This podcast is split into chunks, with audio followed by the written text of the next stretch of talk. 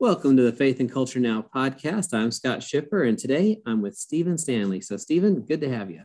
Hey, Scott. Thanks for having me.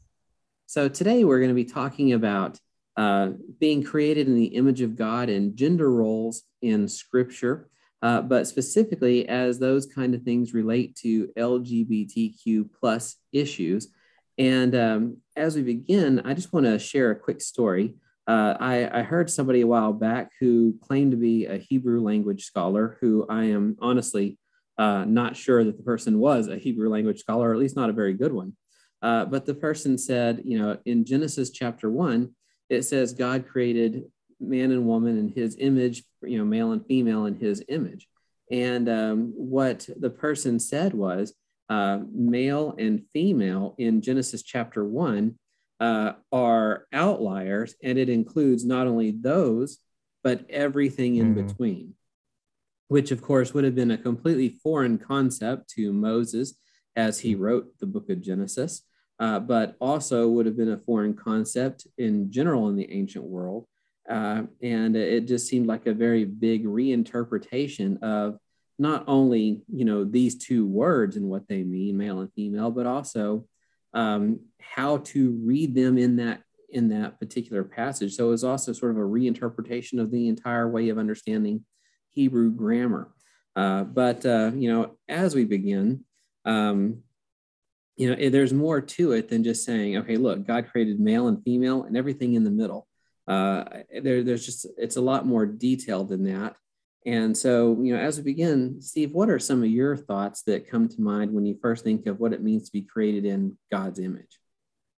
Yeah, so I mean that's a great, great point that you made. I think, um, you know, especially nowadays, um, people are seeing so much on the internet and memes and this and that. It, I, I think it's just so important that we go back to the original context to really understand you know what these uh, what the original authors were saying and and and what the original audience would have been understanding. So when we talk about the the image of god the imago dei i think kind of like what you were saying you know uh, moses would not have been he would he wouldn't have had he would have had no, no, social concept of a gender fluidity right? That wasn't something that he would have understood.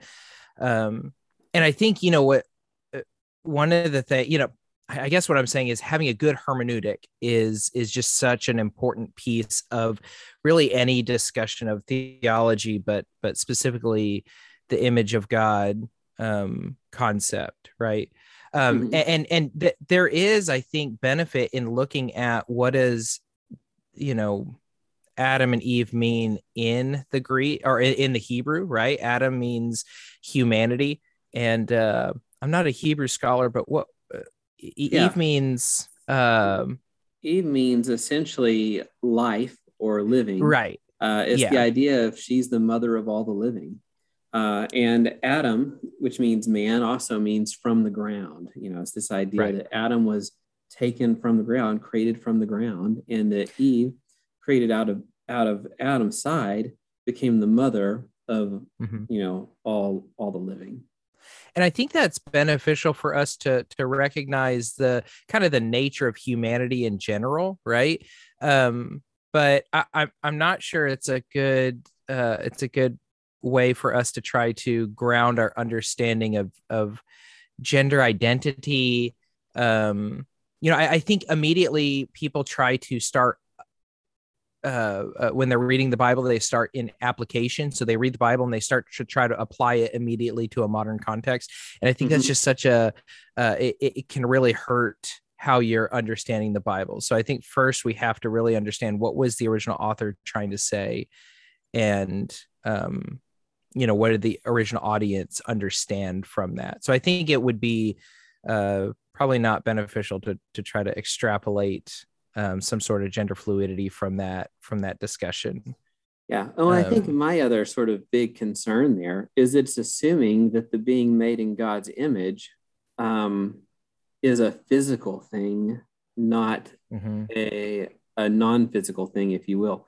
Uh, right. So I would argue that men and women are equally created in God's image, mm-hmm. and it's not uh, that you know Adam is more created in God's image because you know Jesus was a man or whatever, you know, uh, but rather that uh, humans, regardless of whether they're male or female, exude or you know have God's image in them because uh, we are made to be like God.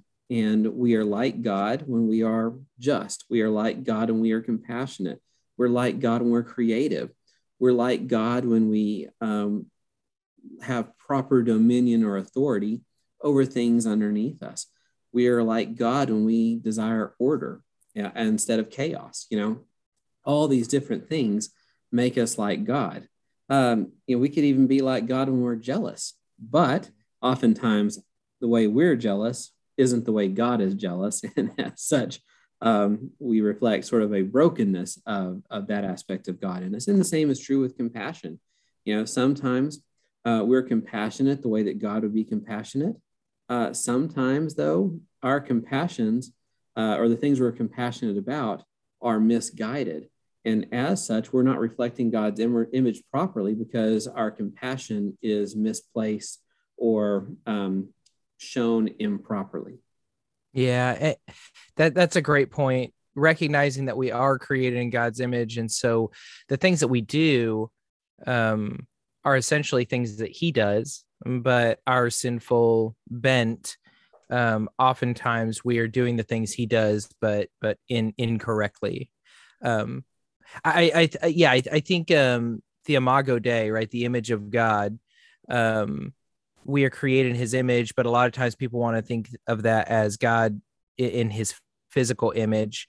But um, yeah, I think characteristics got you know is is such an important piece of that puzzle, right? So God is a creator, and we are created as creators, right? So we create. Right. In a similar fashion as how God creates. Um, we love in a similar fashion of how God loves. Um, and then the whole concept as a Christian would be how can I try to realign myself to be more godly in my attributes of Him than, right. um, yeah, than following the sin yeah. of this world. Yeah.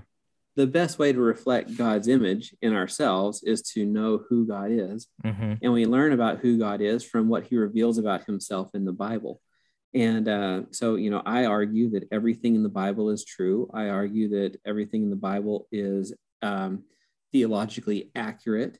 And as such, you know, um, we, we take what principles, theological principles we learn from Scripture, and then apply those to our life and how yeah. we live. Uh, so, so the first question, of course, you know, is you know, the image of God. You know, is everyone created in God's image? The answer is yeah. yes. Correct. And so, you know, it doesn't matter what your um, you know sinful inclinations are you're still uh, created in god's image and it doesn't matter what faults you have you're created in god's image and it doesn't matter if you have mental disabilities or if you have physical handicaps you're still created in god's image. And so um, there's more to it than just you know oh well, you're you know you're a human so you physically are like god. No no no. It's it's it's more than that. But that gets us into this idea of gender roles in the bible. And, mm-hmm. uh, you know, throughout scripture, we see a number of uh, gender role type things. Um, I think part of it's because the Bible's written from a specific perspective, from a specific context. And there were gender roles in the ancient world, uh, just like there are gender roles today. Uh, you know, I mm-hmm. think about, um, you know, when you go to the store, sometimes some stores now don't do this, but a lot of stores still divide the toy section between boys' toys and girls' toys. Uh, some of them also divide it sort of between age appropriate toys. So you have your, you know, two and three year old toys in one one aisle, and then you have your, you know, toys for kids like four to seven in another aisle or whatever. But typically, you find these these toys that are designed for people of a specific gender. Uh, that being said, there's nothing wrong with a girl playing with a boy toy or a boy playing with a girl's toy. Um, uh, but there's these sort of inherent social constructs that people go, no, this is what guys like and do. This is what girls like and do. And, um, you know, I mean, you don't typically see, um, you know, a play changing table or a play stroller on the boys aisle, but you do on the girls aisle. and the same context, though, you don't typically see, um, you know, toy guns on the girls' aisle, but you find them on the boys' aisle. Um, and it sort of goes back to that same old hunter gatherer mindset. Um, and, you know, really uh, in scripture, there's, um, while there are gender roles and gender constructs, um, there's no, um, I don't know, there's no deletion of value get based on the gender that is revealed, right? So, right. Um, so no matter whether you're male or female in scripture, there is value placed on the different roles that you have. And some of our roles that we have today are not scriptural and aren't even supported mm-hmm. in scripture. Um, right. I think of Proverbs 31. Uh, everybody's always like, you know, hey, the Proverbs 31 woman. Uh, one of the verses in Proverbs 31 says that the the woman puts prey on the table and prey p r e y prey mm-hmm. as in like yep. uh, meat food right? She's contributing right. to uh, the um, the sustenance of the family, and um, it even talks about her selling her cloths in the marketplace and things of that nature. So some of the sort of traditional, you know, American values, where the woman's behind, you know, at the house, you know, in the kitchen, and the man goes off to work. Those aren't even scriptural, um, you know, gender roles. Those are just uh, post World War II um, you could actually afford to not have both people in the family working, um, you know, traditions in America. Yeah, yeah, that that's a good point. In Proverbs thirty-one, like you were saying, the the woman is seen as an industrious woman contributing to the family, not just as a, a kind of a servant or somebody cleaning up the house uh, but she's she's financially contributing as she's selling her wares right? And she's contributing to the table. I think that's a big piece that is quickly overlooked when we're reading through the bible. And i think you know th- there's a number of different verses that you can look at that that would kind of favor uh you know like this kind of masculine view of the world where um you know kind of men the man's the the ruler and the woman is this kind of subservient. I think you know one of the mm-hmm. the big things is when paul says in ephesians 5 22 he says wives submit to your husbands. And we forget the context that literally just one verse before in verse 21 he says submit one to another. Right. and, and so then the context would tell you how the wife should submit in verse 22 and then he's going to a couple verses later he's going to further explain how the the husband submits as giving his life for the wife as the as uh, christ gives his life for the church. And so you know I, I, think how we're reading these things is very very important. Um, another thing is to understand you know kind of going back to uh, hermeneutics which is uh, you know a proper understanding of the bible how to interpret it. A lot of these letters that Paul wrote uh, was is what we would call task theology, right? He mm-hmm. was writing a letter to a people with, with tasks in mind, right? So he's addressing certain things that were popping up in the church, and so the you know we kind of go back to that concept of the Bible was written for us but not to us right? Uh, right. So we, we get the benefit of these letters, but we're rummaging through ancient letters that were written from one person to another. And so, so some of these, you know, we, we have to understand the full context of what these letters were written about. Um, and so that, that's where people will say, uh, never read a Bible verse, right? Yeah. which I love that phrase, but the, the, the idea is read the, read the full context, right? Don't just take one verse out of context and then, um, so I think that that's kind of when you read it in context, you're starting to see that that it's Paul isn't just saying women you're the submissive servant. He's saying we submit one to another.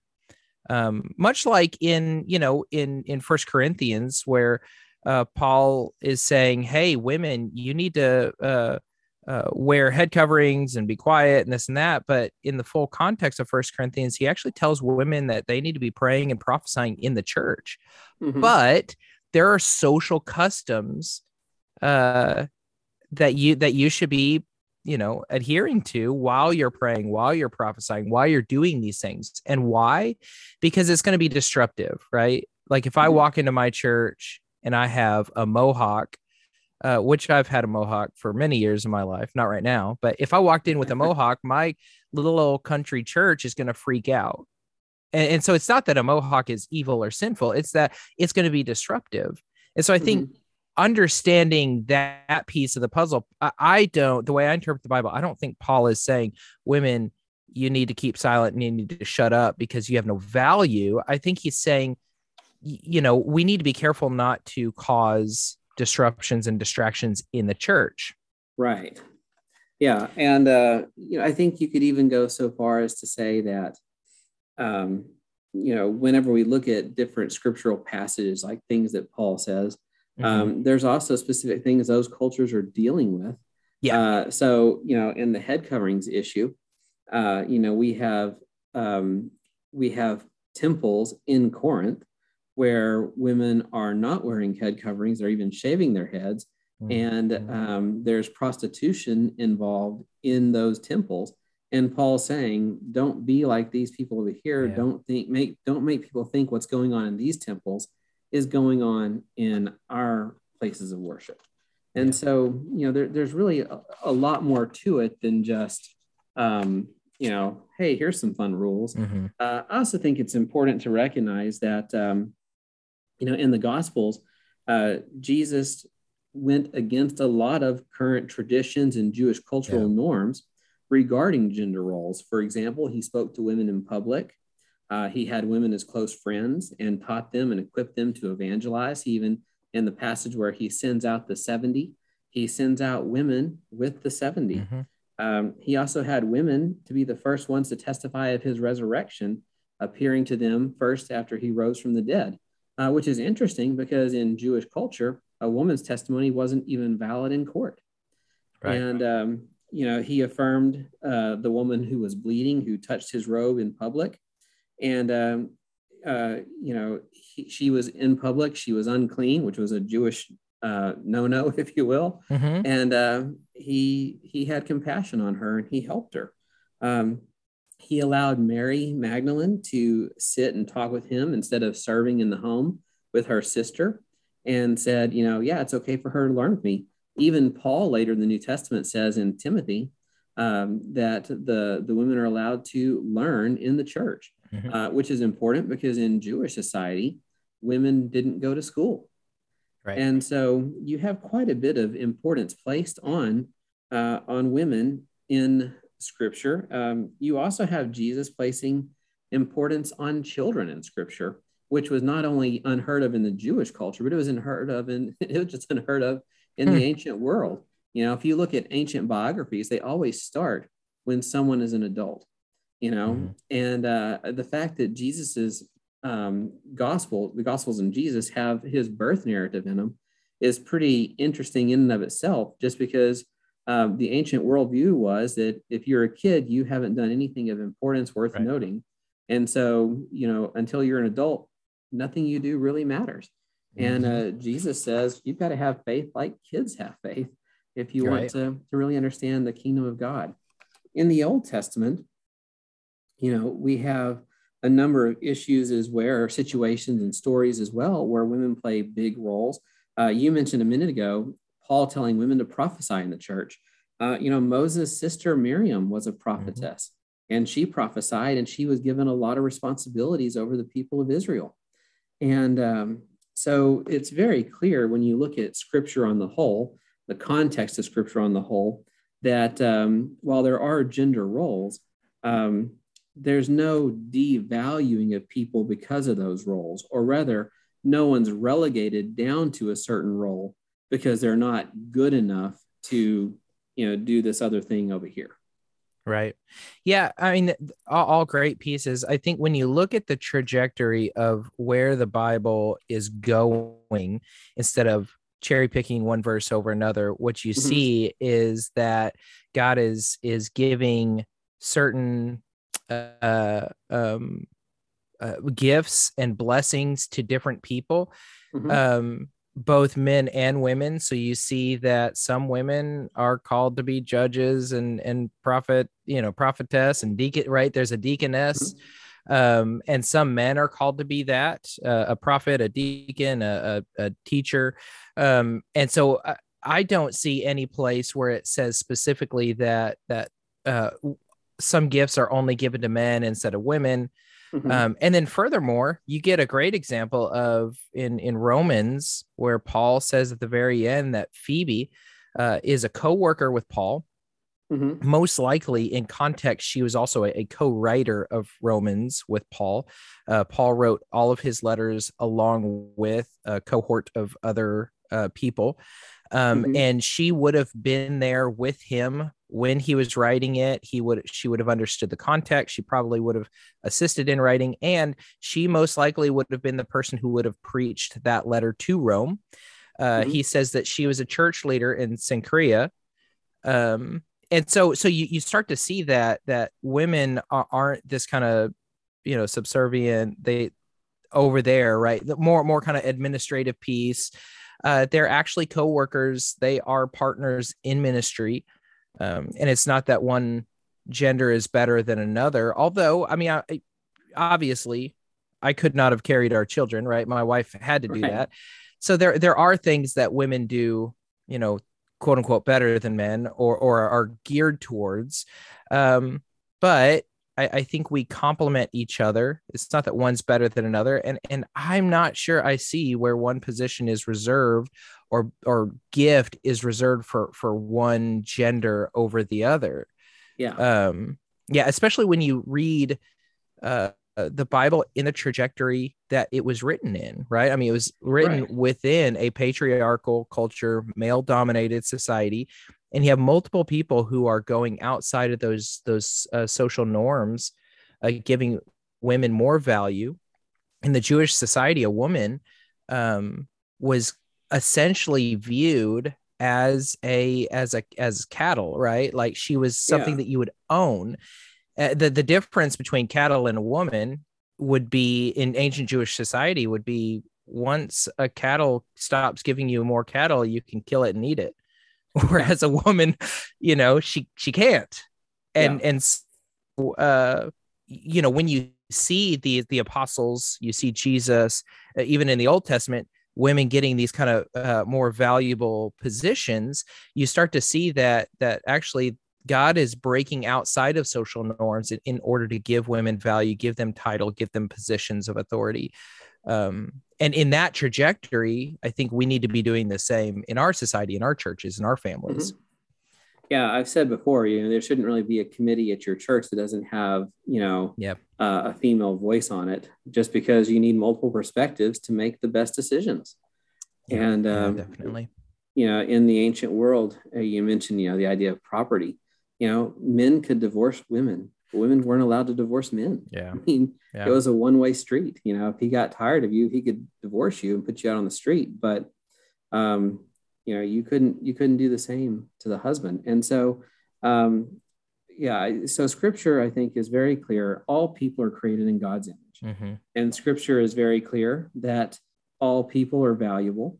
And that while there are certain roles that are designed more for one gender over the other, uh, those are so that we as humans can complement one another uh, and not so that we can use roles to oppress or, right. um, you know, punish one another, if you will. And uh, uh, that sort of leads me to our, our next sort of point of discussion here, which is uh, how do we deal with the issue of being created in God's image and gender roles when it comes to a society that now has a more fluid understanding of gender? And, yeah. uh, you know, I've heard pastors say, um, God doesn't make no junk. He made you just as he wants you to be, right? Uh, and then I've heard the same pastor say, well, we're born in sin. it's like, well, which is it? Uh, so, you know, um, that's a great point. Yeah. Psalm 139 and Job 31 and Jeremiah 1 and Isaiah 44 all teach that God creates people from the womb and in the womb. Uh, but Psalm 51 says that people are conceived in sin. Now, I, I mentioned we all we're all created in God's image, and we all um, are valuable, but we're also all sinners. Everybody's fallen. Yeah. And as a result, God's image in all of us is broken. And so, you know, if in fact God creates people just as they're supposed to be, uh, then how do you deal with, you know, issues like, uh, you know, someone born with a physical handicap or mental disabilities? Um, at the same time, uh, I mean, you could say, well, that's how God wants that person to be. Well, maybe, or maybe that's how that person is because we live in a fallen world and things aren't as they should be. Um, but that doesn't make the person any less valuable, doesn't make God love them any less, and doesn't mean we should treat them any differently.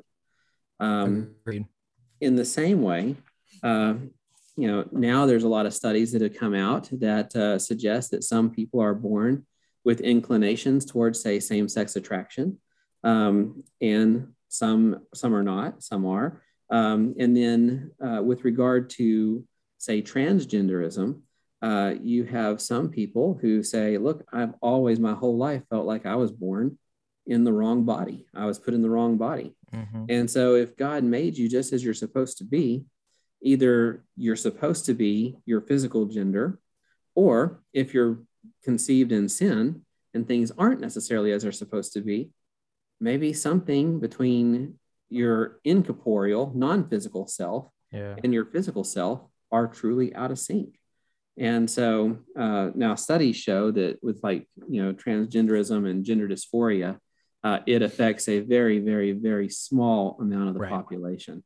Um, so um, I do think there's some legitimacy, obviously, to uh, uh, you know to it. I think that uh, there are people who very clearly um, have had that that gender struggle their entire life. Um, I don't think we should be allowing kids to opt for you know gender changes when they're 10 years old or things like that. Psychology, psychological studies all suggest that uh, for most kids, it's just you know questioning their gender is part of learning yeah. who they are. Yeah. And so you have to sort of wait till they're past all those stages to you know go okay now we've got to figure out what's really going on. But yeah. but in those types of situations, the question is, you know, what do you do with with uh, these inclinations or these uh, feelings of I'm stuck in the wrong body if we're right. all created in God's image? Yeah, I I think um, you know, framing the question is so important. So first off, a disclaimer: I think the church uh, tends to discuss these things in kind of a, a, a removed academic way, mm-hmm. uh, which you know has benefits, but it can sound uh, cold, harsh, uh, removed, uncaring. And so, first yeah. off, I just want to say, um, you know, the church's role and responsibility is to be loving, uh, building rapport, building bridges in order to share the gospel, in order to build those connections that God created us to have with with our our neighbors. And so, first off, I just want to just say that you know anything that I say is not meant in in harshness or uh, you know critiquing. It's more of just trying to be look at the situation as a whole, right? Um, right. But I I, I think a, a, big piece of this puzzle is um, is understanding that that our worldview, our culture has created. Uh, a context, a worldview, which has which we've never really had before, um, mm-hmm. and that's a big piece of that puzzle so when we're talking about these things we need to understand th- these are relatively new concepts new ideas that we're throwing around. Um, but but you know one of the things that the the encyclopedia of bioethics talks about um, uh, homosexuality and uh, these kind of issues that we're talking about uh, and and it says that uh, these are primarily feelings and secondary secondarily behavior. So if you go to the encyclopedia of bioethics they're going to describe these issues of, of feelings and behavior. Uh, they're not going to be talking about identity. And i think mm-hmm. it's very important that we uh, kind of ground ourselves in what we are talking about. We're not technically talking about how people are created. We're talking about what they're experiencing. There's a difference between something you experience a feeling uh, something you do, a behavior, and what you are, right? Mm-hmm. And so, so some people feel like they're fluid in gender. Some people feel like they're homosexual, but that doesn't mean that you're uh, ontology, uh, ontologically uh, homosexual or gender fluid or, or, or what, you know, whatever, you mm-hmm. are created how you're created, but you're experiencing something in this world. You're having a feeling, an emotion one way or another. And so I think that's really important that we kind of hone in on that, on that piece.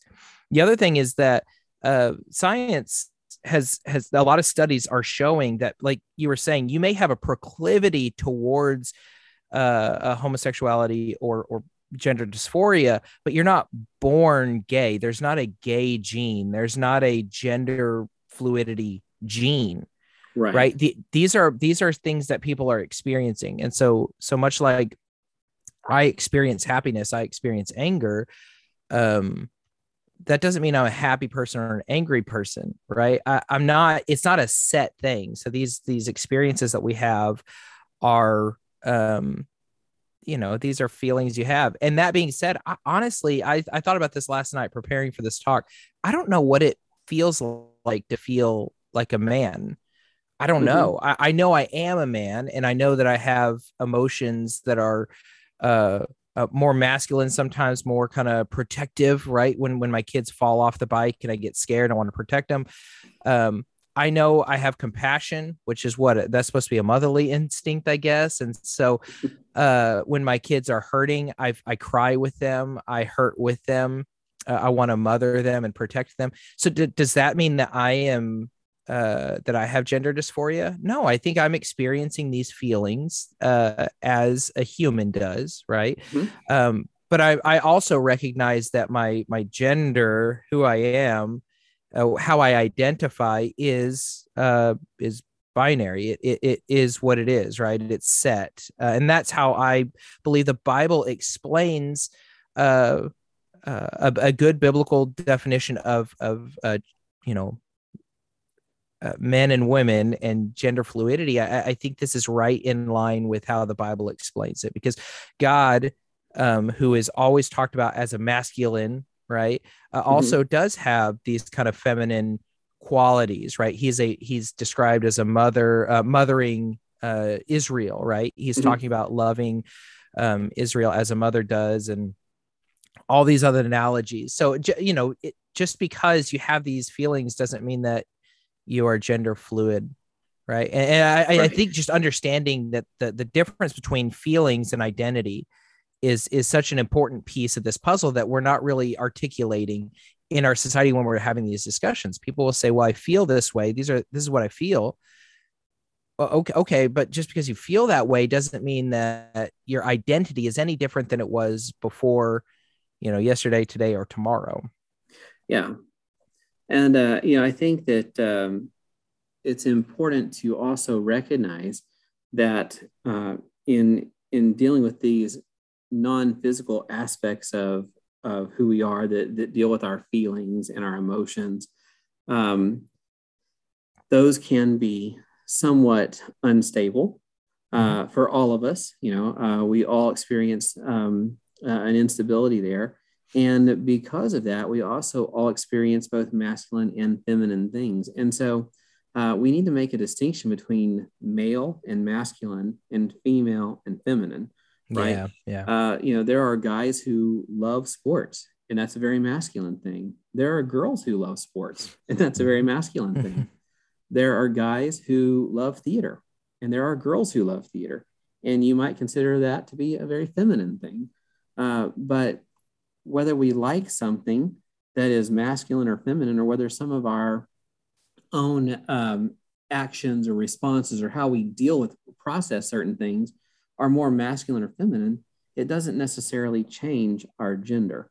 It doesn't necessarily mm-hmm. change who we are. It's just simply that um, you know there's a fluidity to our emotions that allow yeah. us to um, you know sort of um, you know jump onto both sides of the river if you will uh, as we yeah. experience different uh, circumstances in life and the beauty of God's creation, right?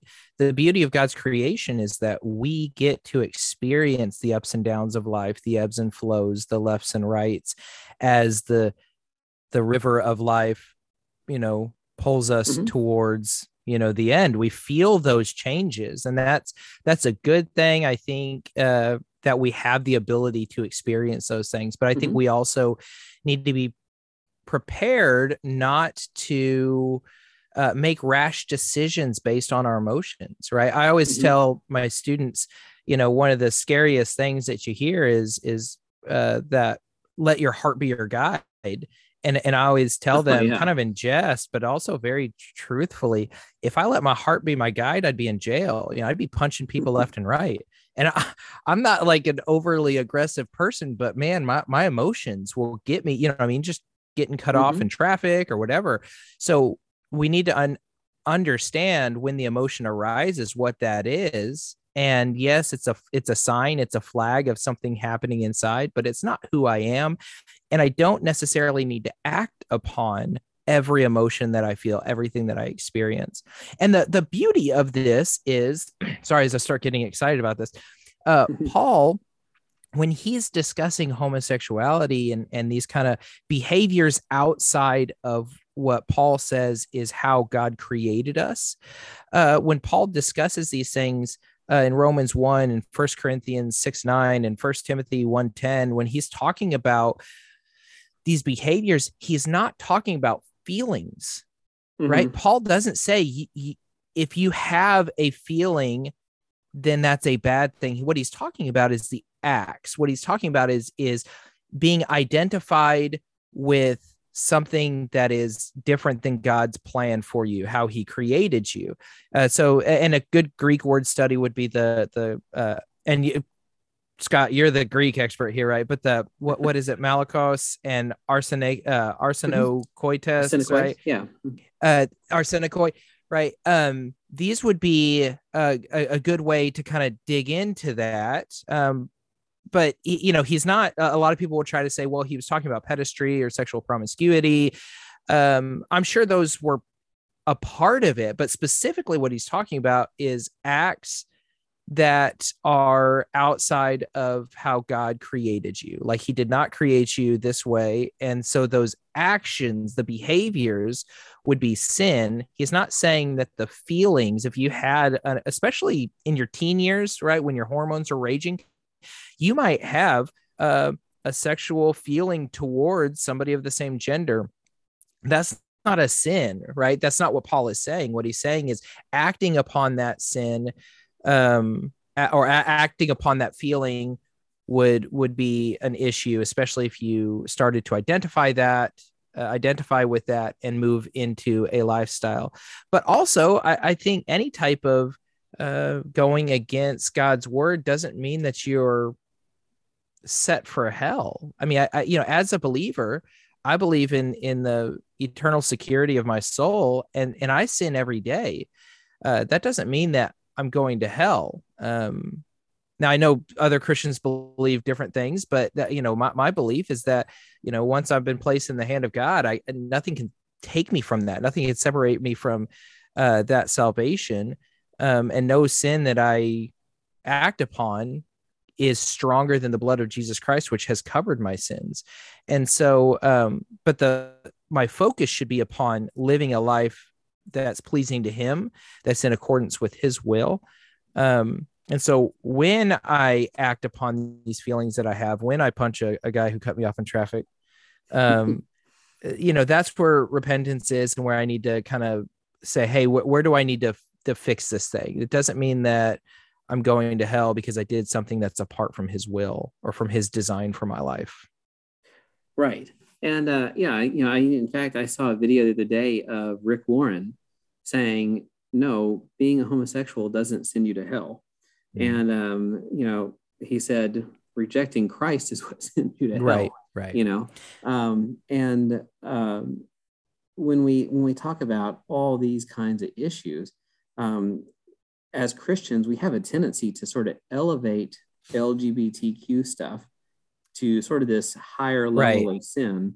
Right. Uh, and and that's that's a wrong thing for the church to do. Right. Um, you know, I mean, if anything, honestly, in America, the sin that we should be focused on more than anything is probably gluttony. You know, yeah. Yeah. Um, uh, maybe maybe pathological lying. You know, uh, but yeah. other other American qualities that um, yeah uh, just you know are, are very pervasive in our churches and in our society And so, I, yeah, I think another thing, you know, as you're talking about, uh, uh how Rick Warren was talking about, uh, uh rejecting Christ, um, is what sends you to hell, not a specific sin, homosexuality or gluttony or whatever. Uh, the the response that I always hear whenever I hear that is the the biblical lists of these are the people that go to hell, right? And, right. and homosexuality is always in there. But what what the biblical authors are saying is those who are who are identified with sin, right?